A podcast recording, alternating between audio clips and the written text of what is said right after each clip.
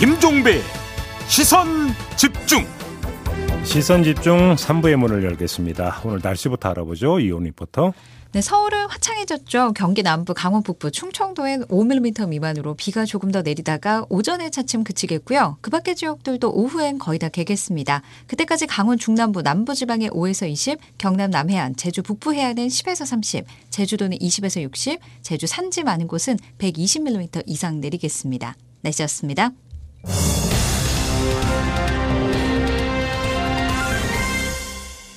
네, 앞서서도 전해드렸는데요. 국민의힘이 어제 최고위원 회의를 열어서 음, 검찰의 수사권 완전 분리와 관련된 박병석 국회의장의 중재안 아, 이걸 재논의하기로 결론을 내렸습니다.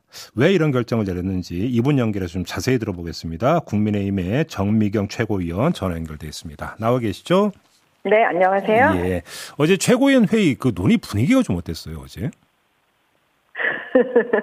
사실은 음. 그, 저, 저는 제가 지금 현역이 아닌 최고위원이잖아요. 예, 예, 예. 그, 언론 보도를 보고 이 의장, 박병석 의장의 중재안에 타결됐다, 여야가. 예. 그걸 보고 깜짝 놀랐어요. 금요일에. 음. 네, 네. 그래서 이건 아니다 싶다, 싶다고 생각을 했고, 음. 그 다음에 토요일 날 저는 이제 방송에 나가서, 음. 그, 말씀드렸습니다. 이거는 안 된다, 이렇게 하면. 음. 예, 왜냐하면 기본적으로 그 검수완박 법안, 민주당의 최초 그 법안이 거의 그 막장 법안에 해당한다고 저는 생각하거든요. 헌법에 네. 위반되고, 예. 네, 법률에도 위반되고, 예. 국민의 기본권 보장에도 뭐 거의 그 후퇴시키는 음. 거기 때문에. 그렇게 다 얘기하고 있는데 갑자기 이게 중재안이라는 게 나온 거 아닙니까? 네, 네. 그래서 보니까 그 중재안의 내용을 보니까 별다른 게 없는 거예요. 음. 기본적으로 검찰의 그, 그 수- 직접 수사권 6개가 가지고 있었잖아요. 지난번에 예, 그렇죠. 그 수사권 조정하면서. 근데 그 중에서 이제 4개를 빼앗고 검찰로부터 음. 검찰한테 2개만 남겨놨는데 그 빼앗긴, 빼앗는 그 4개 범죄 중에 하나가 뭐냐면 공무원에 관한 거, 네. 공직자에 관한 거. 그 다음에 두 번째가 그 선거 선거 범죄. 범죄잖아요. 네, 예. 그러니까 공직자와 선거 사범을 검찰에 직접 수사를 못하도록 만들어버린 거잖아요. 음, 음. 이게 도대체 무슨 의미인가요? 어떤 기준으로 뭘 네 개를 빼앗고 두 개를 남겨놨는지 이게 말이 안 되잖아요. 예. 그래서 이거는 기존의 검수완박 법안 그 양양자 의원이 고백했듯이 음. 그 문재인 청와대 인사 20명이 깜빵 간다 이 검수완박법 통과되지 않으면 음, 음. 그렇게 했던 그게 그대로 있는 거잖아요. 뭐 음. 달라진 게 없는 거예요. 네. 그래서 저는 이 합의는 잘못됐다. 네. 국민의 힘이. 예. 그래서 이제 그런 생각들을 다 갖고 있었을 거예요. 음. 그러고 있던 차에 이제 그 당원들과 그 다음에 이제 우리 정권 교체를 원하셨던 국민들의 의견 수렴이 주말에 되면서 음. 네. 최고위에서 그런 회의를 할 수밖에 없었던 거죠. 혹시 그 어제 빨리 최, 잘못을 인정해야죠. 어제 네. 최고위원 회의에 관성동 원내대표도 참석을 했나요? 예, 참석했습니다. 어제 그 재논의 결론을 내리는 과정에서 관성동 원내대표는 뭐라 뭐라고 하던가요? 그냥 다 동의하셨습니다. 아 그래요? 그런데 그럼 네. 왜 그때 그 박병석 의장의 중재안에 합의를 했는지 그 배경 설명 이런 거 없었습니까? 어제? 그 배경 설명은 공개 발언에서 이미 다 했죠. 음. 사실은 이제 원내대표가 되고 이분은 그, 그 생각을 했던 거죠. 원내대표로서 이제 청문회를 거쳐야 되고 네. 그 다음 취임 초기에 이제 그 윤석열 정부가 잘 안착을 할 수 있도록 민주당하고 어떻게 협치를 해야 되겠다. 그 생각만 하셨던 것 같아요. 음. 지금 이제 사실은- 기브앤 테이크는 어차피 불가피하니까 뭐 이런 네, 생각을 했다는 네. 건가요? 예. 예, 근데 이제 문제는 뭐냐면 검수완박 법안은 단순히 여야가 합의해가지고 정치인들이 합의해서 끝날 문제가 아닌 거예요. 저는 음. 그렇게 생각해요. 음. 이게 70년간의 형사사법제도를 지금 완전히 뭉개는 거니까 네. 뒤바꾸는 거니까 사실 이거는 국민들의 뜻이 되게 중요하고 예. 각계 각, 각층의 전문가와 학계 인사들이 전부 모여서 저는 2년 정도는 토의를 하고 음. 결론을 내려야 된다고 생각하는 거거든요. 음. 근데 그런 과정이 지금 없었잖아요. 그 오늘 아침. 오늘 아침에 나온 보도를 보니까 그 네. 권성동 원내대표가 이제 의원총회 열렸을 때 자신이 가- 강원랜드 관련해서 수사받은 적 있잖아요. 이때 네. 검사한테 모욕을 당한 어떤 경험담을 이야기를 하면서 이 중재안에 합의한 이유를 설명을 했다 이런 기사가 오늘 아침에 나왔거든요. 그럼 이런 그건 좀- 개인적인 동기도 좀 일정하게 작용을 했다고 봐야 되는 건가요? 글쎄요, 그거는 뭐 정확하게 확인을 안 해봐서 잘 음, 모르겠지만 예. 어떤 의도로 이게 얘기가 됐는지 모르겠지만 예. 그런 거는 만약에 그렇게 말씀을 하셨으면 그건 좀 실수했다고 저는 생각이 들어요. 어떤 점에서 실수라고 보시는 거예요? 왜 개인적인 동기를 여기다 갖다 붙이느냐? 예. 개인적인 동기와 사감이 거기 들어가 무슨 말이냐면 지금 민주당도 음. 양양자 의원이 다 고백을 했잖아요. 네. 본인들 지금 이거 주장 민주당이 이걸 주장하시는 분들은 다 본인들이 수사 대상이었거나 음. 그다음에 재판 대상인 사람들이잖아요. 음. 그러니까 그들이 지금 아, 이 수사에서 좀 피해가고 싶은 사람들인 거예요. 네. 그리고 스토무명 정도가 지금 뭐 깜빵 가야 되는데 뭐 그거 막아야 된다 뭐 이러고 하니까 개인적인 거잖아요. 그것도. 음. 똑같은 거예요. 그러니까 그런 부분에서 개인적인 거, 정치인들의 그 부패 정치인, 부패 권력자를 보호하기 위해서 검수 완박 법안을 통과시키려 한다라는 건 우리 국민들에게는 도저히 용납이 안 알겠습니다. 되고 저항이 심해질 수밖에 없죠. 알겠습니다. 이제 문제는 아무튼 최고위원 회의에서 이제 재논의 하기로 결론을 봤지만 네.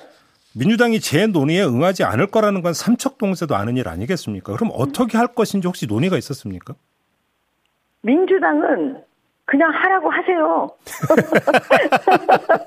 우리가 뭘 어떻게 하겠어요. 의석수가 없는데. 그들이 지금 네. 거의 폭력적으로 저는 입법부가 폭력적으로 나오고 있다고 다수당이 폭력적으로 나오고 있다고 생각하고 있거든요. 네. 그걸 어떻게 막겠어요. 음. 국민들의 저항권 말고는 안 되는 거예요. 음. 근데 우리 국민들의 저항이 엄청 저는 세실 거라고 봐요. 여론전밖에 없다 이런 말씀이시네요. 네, 그러면? 저는 국민들이 이 대목에선 저항해 주셔야 된다고 생각해요. 왜냐 헌법 정치를 파괴하는 저 입법부의 다수당은 음. 민주당은 저는 심판받아야 된다고 생각하거든요. 필리버스터 이런 것도 혹시 그러면 안 할 계획입니까 혹시? 아, 필리버스터는 해야죠. 음, 그건 하고. 문제는 뭐냐면 음. 실효성이 없다는 데 문제가 있는 거죠. 그래요? 왜냐하면 민주당이 그것조차도 막고 있잖아요. 예. 그것도 정말 이상한 거죠. 음. 아니 필리버스터의 원래 취지를 본인들이 다 지금 그 깨고 있어요. 네. 토의를 충분히 해야 된다는 건 기본적으로 국회 정신 아니겠습니까? 음. 혹시 어제 그 문재인 대통령 그 JTBC와 인터뷰 혹시 보셨어요?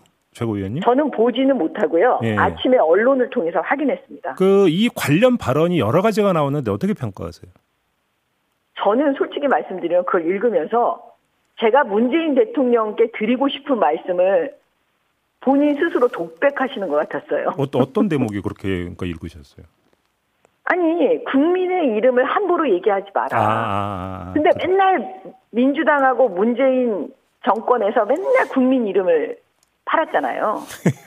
그 다음에 정의를 몇몇 사람이 독점하지 마라. 음. 그거 진짜 얘기하고 싶어요. 조국 음. 전 장관에 대해서 조국 수호. 예?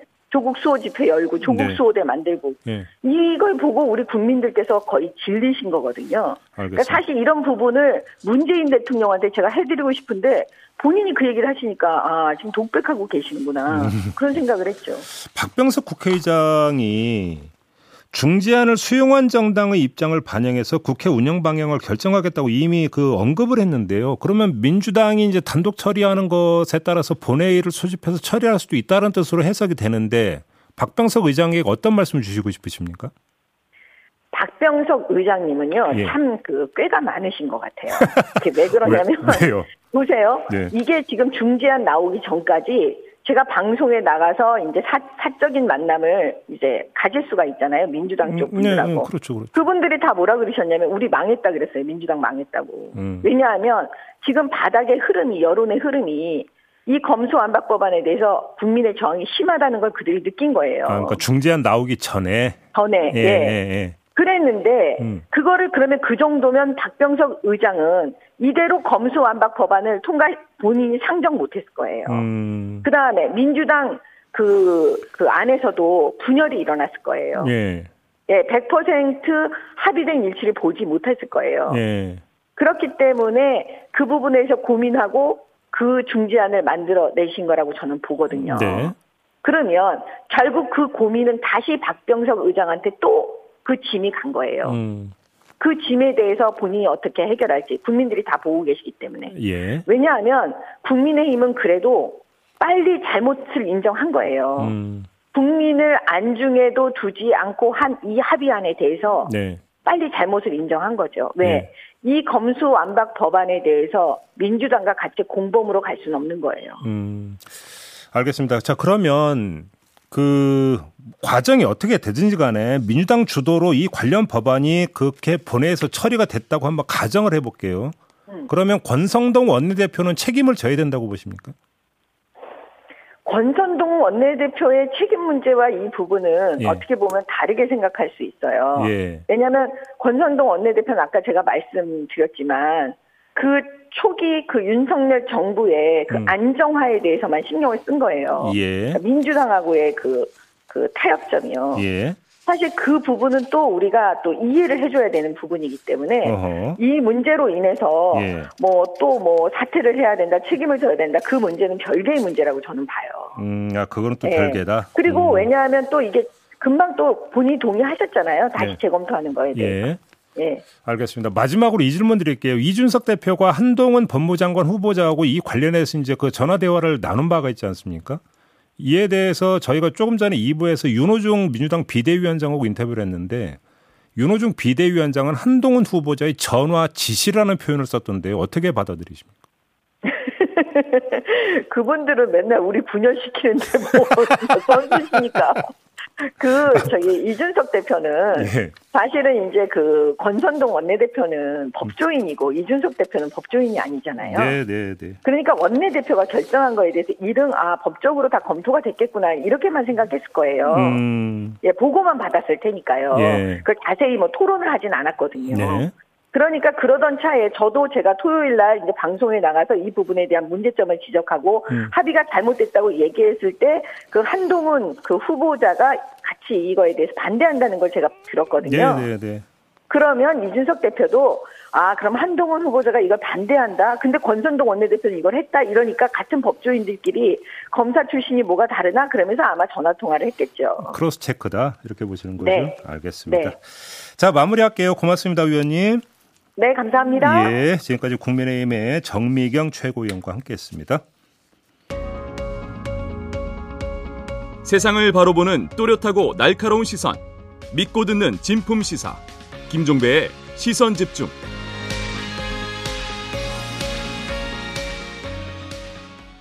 네, 여야가 속속 어, 지방선거 후보자 공천을 마무리하고 있는데요.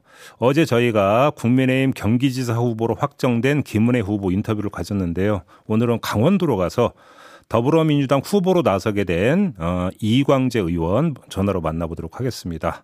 나와 계시죠? 네, 저 이광재입니다. 네, 아직 후보 등록 안 하셨나요?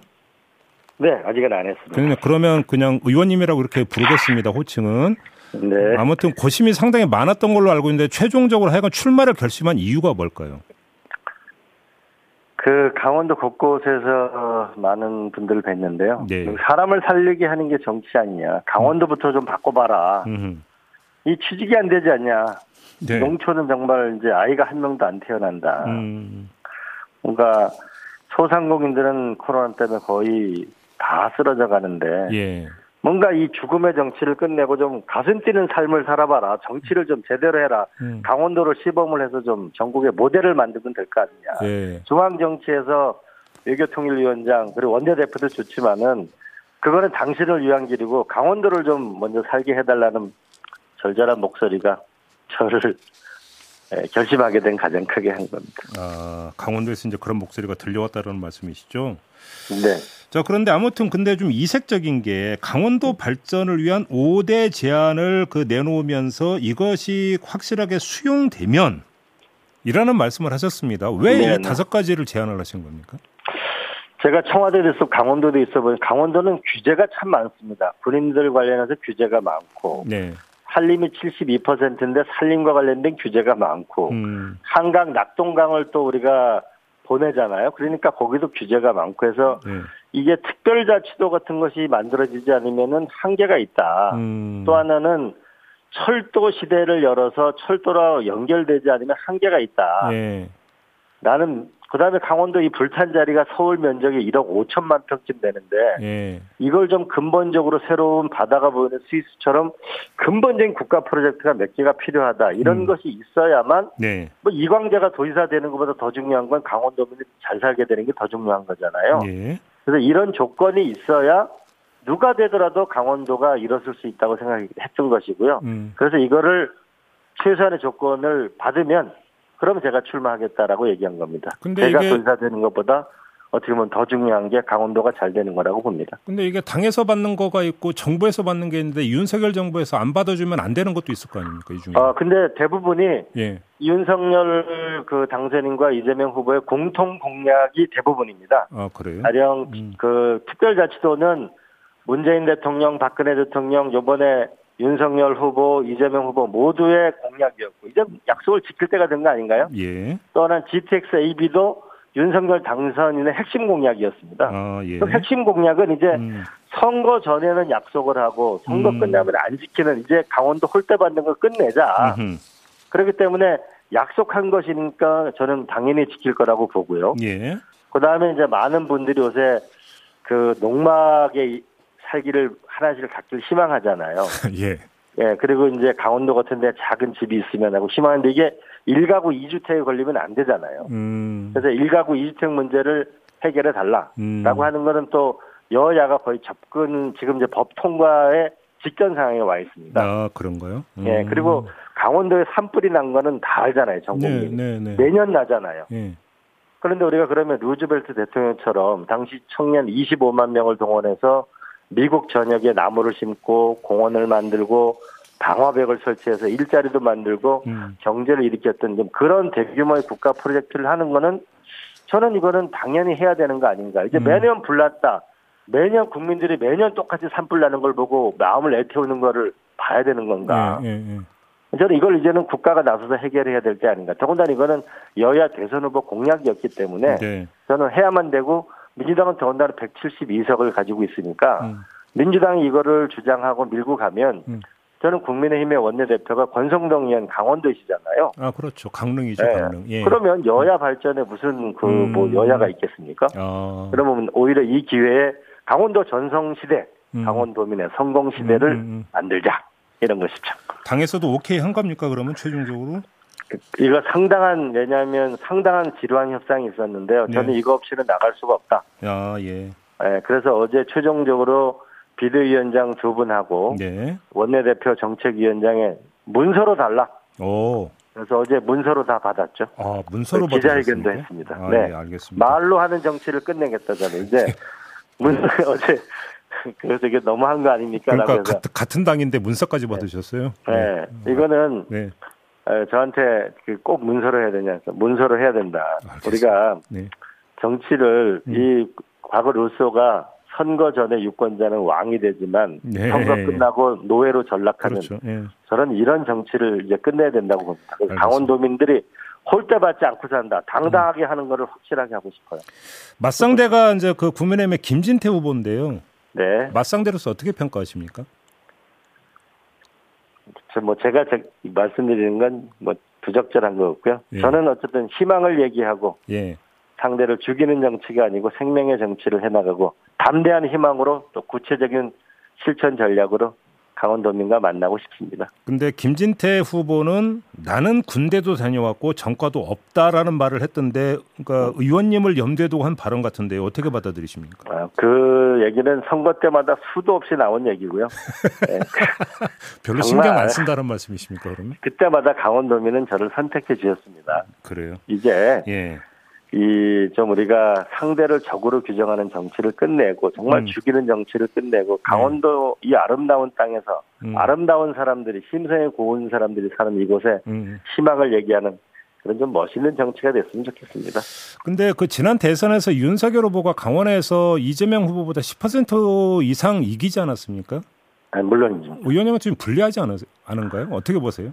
아마 다들 그 저보고 만류하는 분들이 많았죠. 음. 이, 이 국회의원 평온한 직을 냅두고 음. 왜 거길 내년에 원내대표를 나가고 음. 하지 예. 왜그 어려운 길을 가느냐. 예.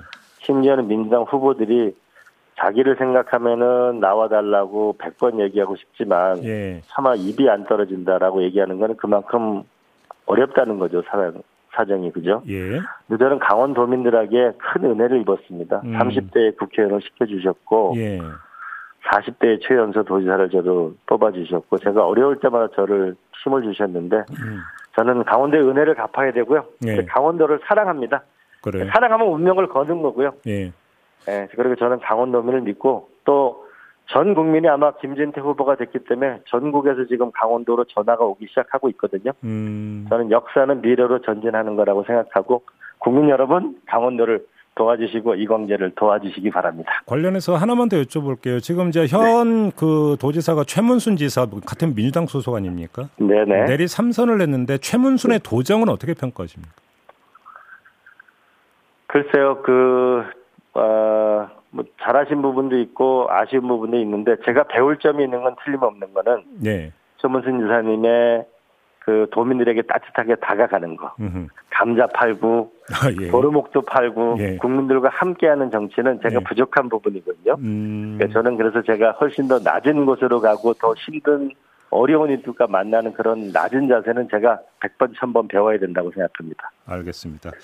저 이게 이제 그 근데 의원님 지금 그 국회 외통위원장 맡고 계시잖아요. 네네. 근데 이제 강원지사 출마하면 의원직을 이제 사퇴를 해야 되는 거 아닙니까? 그렇습니다. 그러면 이제 외통위원장 자리도 이제 그 이제 당연히 비게 되는데 지금 청문회가 어떻게 되는 겁니까 이렇게 되면? 아 그래서 어제 그 회의를 열었습니다. 예. 어제 열어가지고 그 예. 저기 장관 후보자 날짜를 어제 확정을 지었습니다. 아, 어떻게 됩니까? 아 일단 그 외교부 장관은 빨리 먼저 하자. 음. 왜냐하면은 곧 대통령 취임식이 있고, 아 그렇죠, 그렇죠, 그렇죠. 그 공간도 네, 비워줘야 되잖아요. 예, 그렇죠, 그렇죠. 네, 그리고 한미 정상회담이 5월 21일 날 있기 때문에 외교부 음. 장관은 어, 증인 채택과 다양한 논쟁이 있었는데 제가 어제 일찍 정리를 했습니다. 이거는 국가의 문제이고 중요한 문제이기 때문에 외교부 장관은 빨리 그냥 청문회를 하자라고 예. 해서 어제 날짜를 확정 짓고 그리고 증인과 참고인 없이 예. 그 어제 그 여야가 합의로 결정을 해줬습니다. 어 그래요?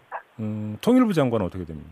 통일부 장관 부분은 너무 의견이 다양해서 28일 날 김석기 간사님이 돌아오시거든요. 예, 한국으로. 예. 일본 가셨어요. 아. 돌아오시고 나면 그때 최종적으로 날짜를 확정하자고 했습니다. 그러면 외교부 장관 청문 날짜는 며칠로 잡힌 겁니까? 5월 2일로 잡혔습니다. 5월 2일이면 그 의원님은 청문회에 그 참여를 못 하시는 거 아닌가요? 네.